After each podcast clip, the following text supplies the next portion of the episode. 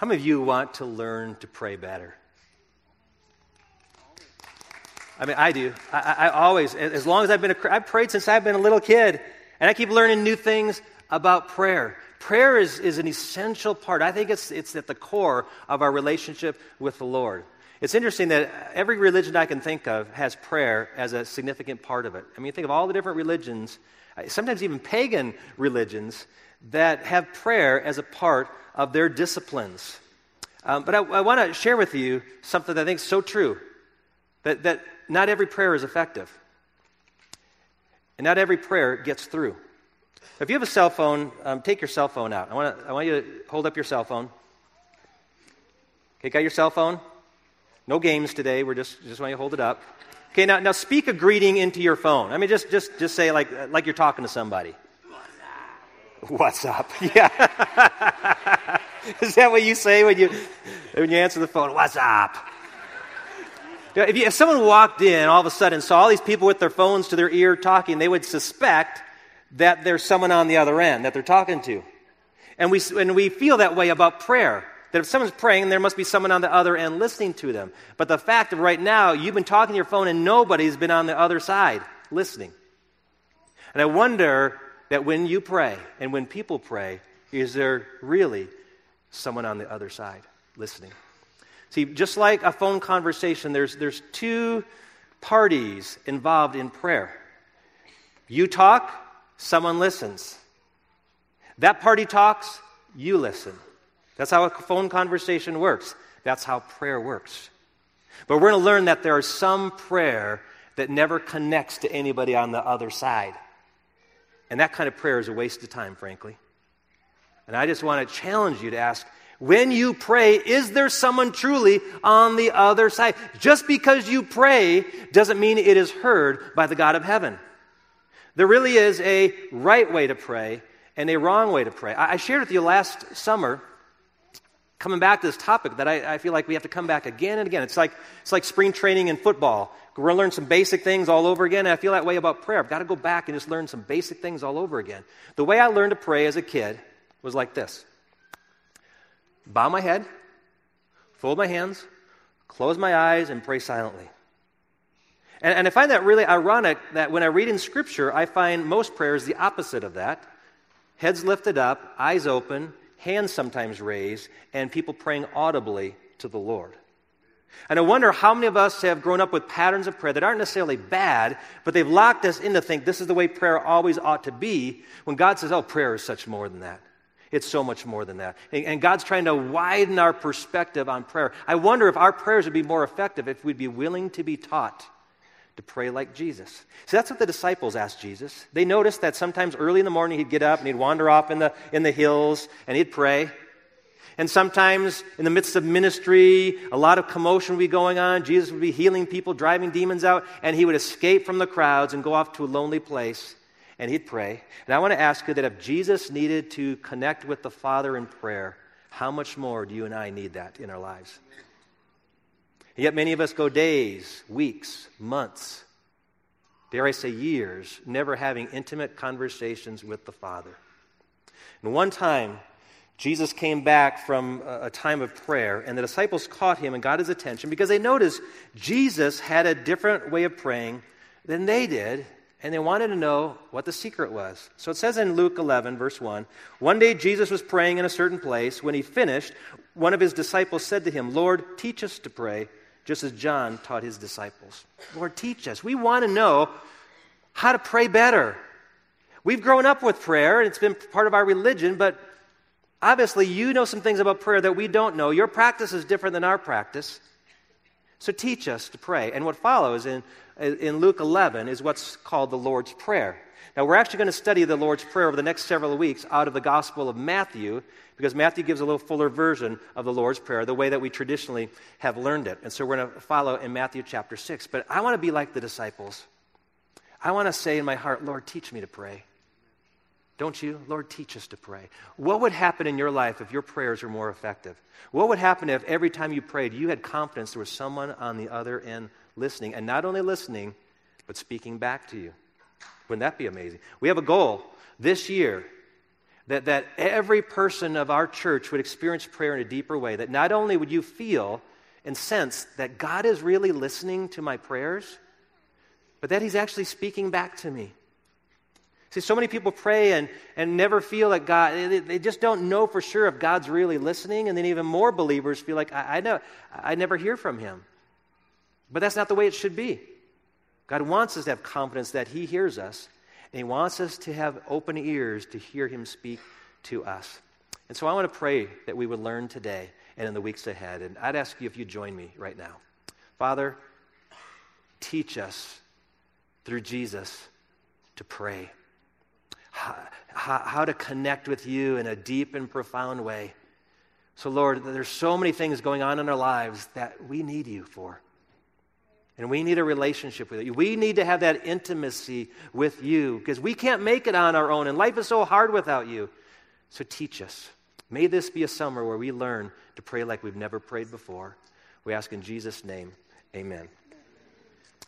Okay, Matthew chapter 6. This is the middle chapter of the Sermon on the Mount. Matthew 5, 6, 7 is the Sermon on the Mount. Chapter 6.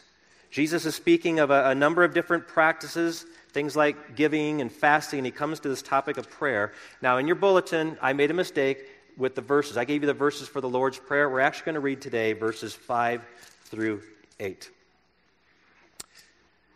And when you pray, do not be like the hypocrites, for they love to pray standing in the synagogues and on the street corners to be seen by others. Truly, I tell you, they have received their reward in full. But when you pray, go into your room, close the door, and pray to your Father who is unseen. Then your Father, who sees what is done in secret, will reward you. And when you pray, do not keep on babbling like pagans, for they think they will be heard because of their many words. Do not be like them, for your Father knows what you need before you ask Him. Jesus very simply says there, there's a, a right way to pray and there's a wrong way to pray. And I want to give you two examples of people who practice praying the wrong way. The first is regarding the wrong way to pray is a group called the hypocrites, which is a reference to the Pharisees. The Pharisees were the religious leaders, very, very visible to the community. And Jesus calls them hypocrites as a term taken from the theater, which, which, which references someone who's pretending, who's acting, who's not being true to themselves. What you're seeing on the outside is not true to who they are on the inside. They have a facade. And they show, these Pharisees show, how sin can corrupt even the most beautiful of things. See, in, in Matthew chapter 6, Jesus says, Don't be like these hypocrites. I mean, they're very generous and they help people in need, but they do it to be seen. They do it for the praise of men. He says, Don't be like these, these hypocrites because they fast, they give up food, and they let everybody know how, how, how much they've, they've sacrificed. They, they, they wear worn faces and, and, they, and they look disheveled, and, and people will look at them and go, Man, you must be sacrificing a lot for the Lord because of what you're doing right now. And they're doing it to be seen. And when it comes to praying, they're doing the very same thing. There, it says they love to pray standing in the synagogues and the street corners to be seen. That's the problem. The wrong way to pray is when I focus on how I look, how I look to the people around me. Every time you see movies of Jesus and you see these people called the Pharisees, they're very well dressed, a lot of, lot of ornate clothing and, and, and robes and sometimes headgear and stuff, and they look like royalty. And so in Jesus' day, they would strut around and people were in awe of them, like, man, those are the holy ones. Those are the, the ones that are really close to God. And these people took advantage of that. So they would pray and they would, they, would, they would make a big scene of their prayers on street corners. And when they prayed in the synagogue, they would stand up to make sure they were seen. And so people would go, wow, that guy, he knows how to pray. He's so close to God. And Jesus said, it's all a show. It's all about self, it's all about their ego. They care more about how they look than about connecting with God. Now, there's a, a tension in the Christian life of, of whether or not we should be seen doing our Christian life and whether we should be doing it in private. So, in the Sermon on the Mount, in the fifth chapter, Jesus says, um, Let your light shine before men. Don't, let it, don't hide it under a bushel. Let it, let it be seen by others. Let them see your good deeds, and then they will glorify your Father who is in heaven. Let them see it. Don't be ashamed of doing good things and let people see it. So, uh, the Christian life isn't a private thing, it's just me and Jesus. It's sometimes a very public thing where people actually see you living out your faith. He says, he says That's okay, as long as the praise is going to the Father. So, he says, Do things to be seen, but don't do them to be seen. And you see the difference? It's the motivation. I'm going to do things, people are going to see them, but that's not the reason why I'm doing them. I'm not doing them so people go, wow, what a holy person he is. Ha, ha, what a great Christian he is because of what he does. Because he says, if that's your motivation, as soon as you get the praise from men, that's it. That's the end of your reward. There's nothing further coming. I'm out of here. You got what you wanted. You get, you get nothing from me because your desire was selfish. He said, don't do it to be seen, but you're going to be seen doing a lot of things. So these Pharisees are so focused on people looking at them. It reminds me of little children. If you've got little kids, and we've got a grandson that does this, um, they, they say things like this Look at me. I mean, it's like pretty soon it becomes everything. Like, look at me. And they jump. And, and look at me do this, and look at me twirl, and just look at me. Well, that's kind of cute when they're three and four years old. Uh, but you know, the older you get, and it's always like, look at me, look at me. Look at my picture, like it. You know, look, look hit like on my picture. You know, look at me. You start going, you know, it's a little bit too much about you. Okay? You got, you, got a, you got a problem with caring too much about what other people think. Uh, establishing your value and worth by what other people think. He says, don't, don't make that your focus. The, the key is, is why are you doing it? Why are you praying? Is it to be seen? If that's it, then, then don't bother. But if it's to connect with God, then that's a good thing. Don't be like the hypocrites. He says also, don't be like the pagans, because they keep babbling on. They babble on and on because they think they'll be heard because of their many words. Here's another way not to pray don't focus on what you say, as if somehow the words themselves have magic power. There are a lot of religions that have specific prayers you have to say. It's almost as if if you say this prayer this way, if you say this prayer at this time of day, if you do it this way in this posture, it's like, it's like unlocking the combination to the door of heaven and God's blessings will come out. And if you do it incorrectly, the door stays shut. And so you have these chants and incantations and mantras that people have to say. I remember back in high school, of kids, uh, friends from, from high school who would go to the, the, the Catholic Church on Saturday night, and they, they would go into confession, come out and say, Well, I got my prescription of, I've got to say this many, uh, this many Our Fathers and this many Hail Marys. I go, Really? Like, if you say that many, that, that formulates the right combination to get forgiveness from God? Where is that in the Bible? Where, where is that shown to us that that's how, how we kind of manipulate God? We say things a certain way and a certain number of times as if somehow these words have magic power because they don't. I remember a few years ago, a guy named uh, Bruce Wilkinson, a great teacher, pastor, wrote a book called The Prayer of Jabez. And the Prayer of Jabez is a little prayer that's tucked away in the Old Testament. A man prays that God would expand his territory, that God would, would bless him. And, um, and people began to look at that prayer and go, Do you know what? I need to pray that prayer of Jabez for my life. Even non Christians started praying the prayer of Jabez, thinking of some kind of a magic prayer. That if you could say this prayer and say it every day, somehow those words would cause something to happen in the other realm. And Jesus is saying there's, there's, there's no magical power in the words. And I found myself sometimes feeling like, man, if, if you don't end your prayer by saying, In Jesus' name we pray, amen, it, it feels like it never makes it to heaven. I mean, sometimes someone, if someone gets done praying, you go, finish the prayer. Come on, Push the send button. Come on, say it. By the way, when you, when you pray in Jesus' name, it doesn't necessarily mean you end the prayer saying those words, though there's nothing wrong with it.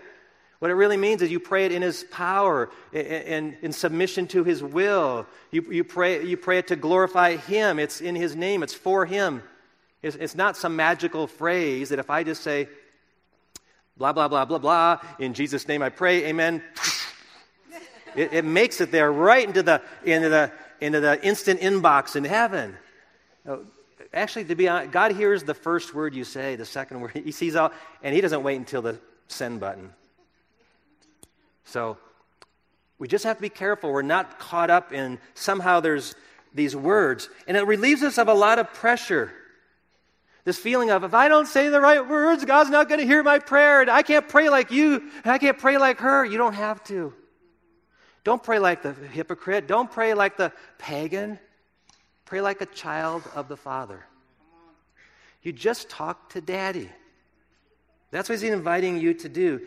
Just talk. You know what I love about prayer? It's different than so many other Christian disciplines. I mean, if you want to um, grow in, in, in your service, you, kind of hone your skill, you learn to do it better, and you, you, you grow in it. And if you want to know the Bible, it takes a lot of times a lot of years of study and, and looking at context and background and, and the meaning of different words. But prayer is like the simplest of Christian virtues that even the most the, the, the, the most uh, immature believer can begin to engage in in a profound way. If you're just willing to talk to God, you can enter into a beautiful place instantly. You don't have to wait years down the road to mature in your faith. I love what Dr. Martyn Lloyd-Jones says prayer is beyond any question the highest activity of the human soul. It is like picking up the bat phone. And I have access to the greatest power on earth. Wow. So there's a wrong way. You don't want to do it like those other folks. And Jesus says, but there's a right way to pray. So let's talk about that. He says, when you pray, go to your room, close the door, and pray to your Father who is unseen. Now, what, what he's trying to point out here is not the power of a prayer closet, though there's a, a beautiful part that we'll talk about it. What he's saying is, let the audience be the one who is unseen. Let it be God. Make sure that, that your audience in prayer is not everybody around you. It's God. Let Him be the audience in your prayer. Now, you know, you know how you can really purify your motives in prayer? Go into a closet, close the door where nobody can see you, and let's see how, how passionate your prayers are when no one else is listening. And that's why he's saying, go to your room. He's not saying that's the only way to pray. He's not even saying that's, that's the best way to pray. He's saying that's the way to pray to purify your motives.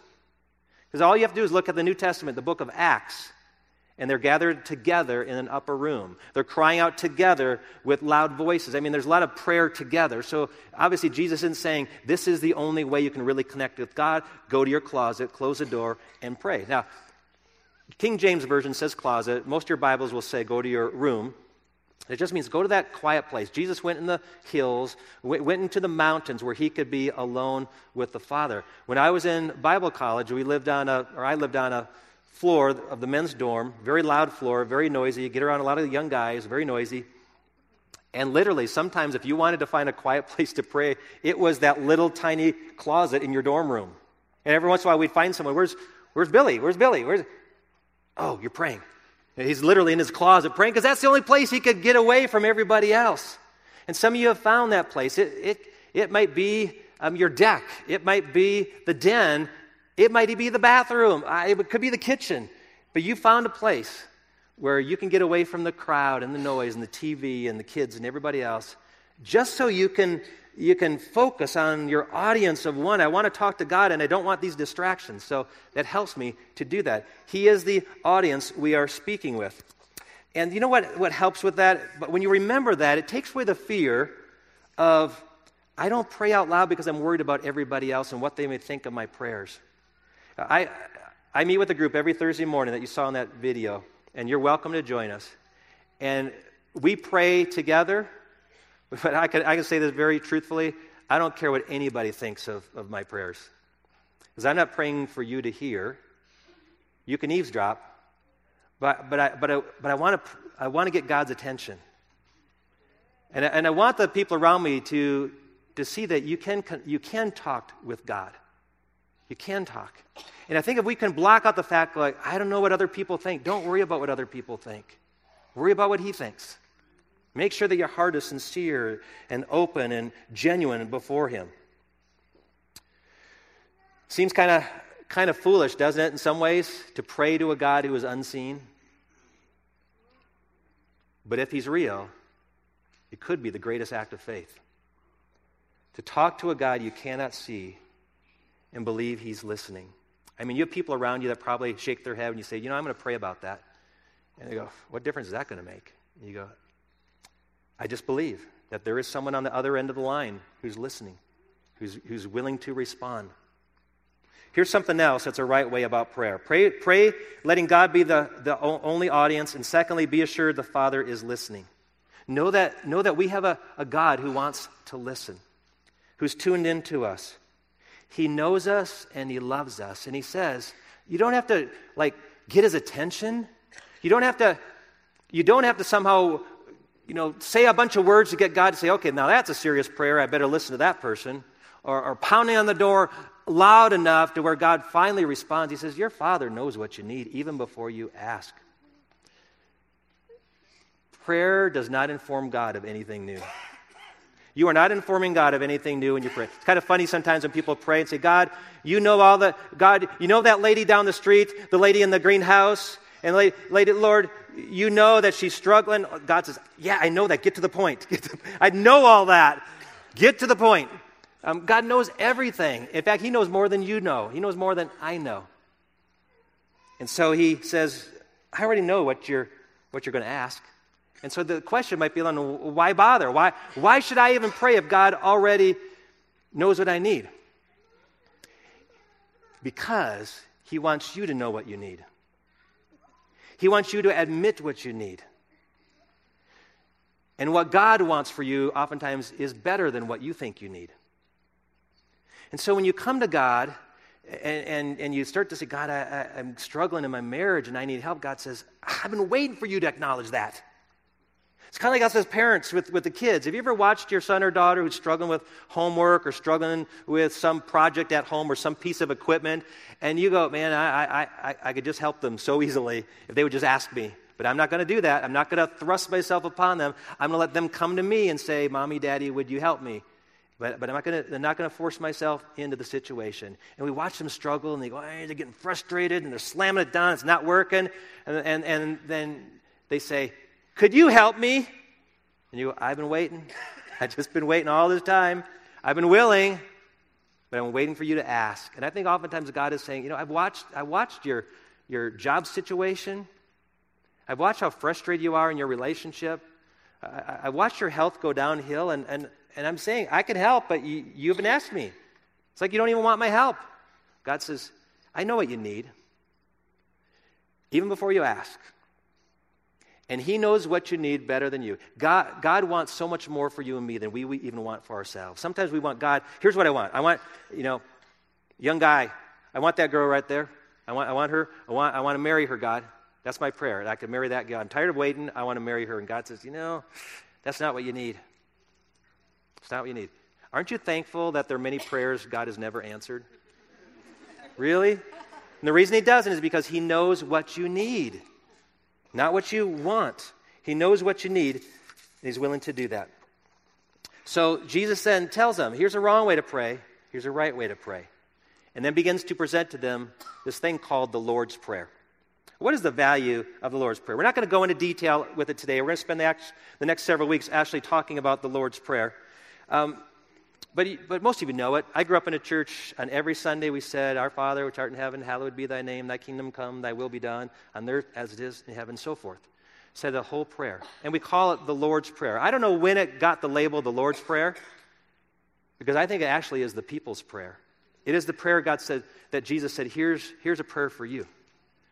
This, this isn't my prayer. This is for you to learn how to pray. But you need to know this about the Lord's Prayer it is a model of prayer. It is a great model of prayer. Jesus, Jesus begins this prayer in a way that I think we should always begin prayer by focusing on God.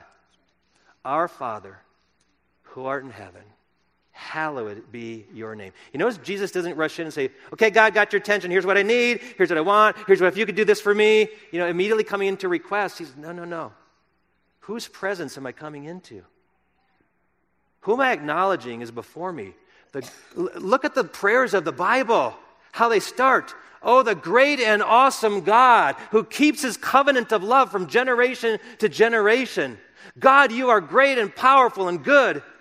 Oh, the, the whole world was made by you. Nothing thwarts your plans. You, you start to elevate this God. You start to magnify this God. He gets bigger and bigger in your eyes. And then, then when he's so big in your eyes, and God who's, who's everywhere at once, who's eternal, who's all powerful, I have a little need here. I have a, I have a request. Surely you are able to do this. I believe God is honored when his name is revered. And so Jesus says, you know, start off revering the name of the Lord. Pray for his agenda to be done, his will to be done on this earth. Don't dive into your agenda. Here's what I need you to do, God. Here's what I'd like you to do. Make sure your heart is, is bound into his will. God, I want what you want. More than anything, I want your will to be done on this earth, not my will. And if I'm wrong with what I desire, change my desires. But I only want what you want. And then give us the things we need daily, the daily physical things. Lord, help us with those spiritual issues and relational issues we have. We can begin to bring our requests before God, but He's given us this model, almost like a, uh, an outline or a pattern for prayer, and we're going to look at that as we go forward. I, I don't believe He's pres- prescribing for us the one prayer of all prayers, the mother of all prayers, that if we would just say this prayer constantly, it would solve all of our issues. I mean, if that were true, Jesus would say, you know, if you just say this prayer and it takes you about 15 seconds, that's it. That's all you need for prayer 15 seconds a day. Say this prayer, you got your bases covered. It doesn't do that. It's just a model for prayer, a starting point, a launching pad. And you can pray it, but be careful. You don't pray it the wrong way. See, it doesn't mean it's bad to pray the Lord's Prayer. I think it's a good prayer. It's a beautiful prayer. I love praying the Lord's Prayer. But here's the danger is to make it mechanical. Is to make it just a ritual. Because that's what Jesus don't think that God responds to ritualistic prayer. He doesn't. It needs to come from the heart. That's why he doesn't say, This is what you should pray. He says, This is how you should pray. That's a big difference. In other words, talk this way. When you approach God, talk this way. I love watching people grow in, in their walk with the Lord. And um, one of our prayer warriors at the church is DJ DeBusk. And G- DJ wrote me a note this week of why she prays. And in that little note, she she shared that one of the most impactful things for her is the realization that God listens. She says, I don't know how to explain to you that I knew he listened, but I knew. I could hear him in my heart and head. You know when you hear a voice saying what to do and you know it's the right thing? See, God wants to hear us, and he wants us to hear him. See, I believe prayer is kind of like this it's, go, it's, it's walking into the presence of the king and knowing that king is your daddy. There's respect, there's reverence for who it is, but there's this feeling of, I can be intimate with him because that's my daddy. That's why Jesus says, You're talking to your father. Talk like a child of the king because he knows what you need. And as the Bible says, he is able to do immeasurably beyond all we ask or imagine. And he wants you to have the assurance and the confidence that when you pick up the prayer phone, there is someone on the other line. Listen to 1 John chapter 3, verses 20 and 21. It says, If our hearts condemn us, we know God is greater than our hearts, and he knows everything. Dear friends, if our hearts do not condemn us, we have confidence before God and receive from him ev- anything we ask because we keep his commands and do what pleases him. We have confidence he hears us. Do you have that kind of confidence? You can have that confidence when you enter into the presence of the Father. That's where prayer begins. It doesn't begin with focusing on our words and our posture, it begins by coming into the presence of the Father. And when you come into the presence of Father, you have access to all the provisions of the Father. See, I don't know who you're praying to. I don't know who everybody else. I don't know who's on the other, other end of the phone. But I do know this if you enter the presence of the Father, you have access to everything He's able to give.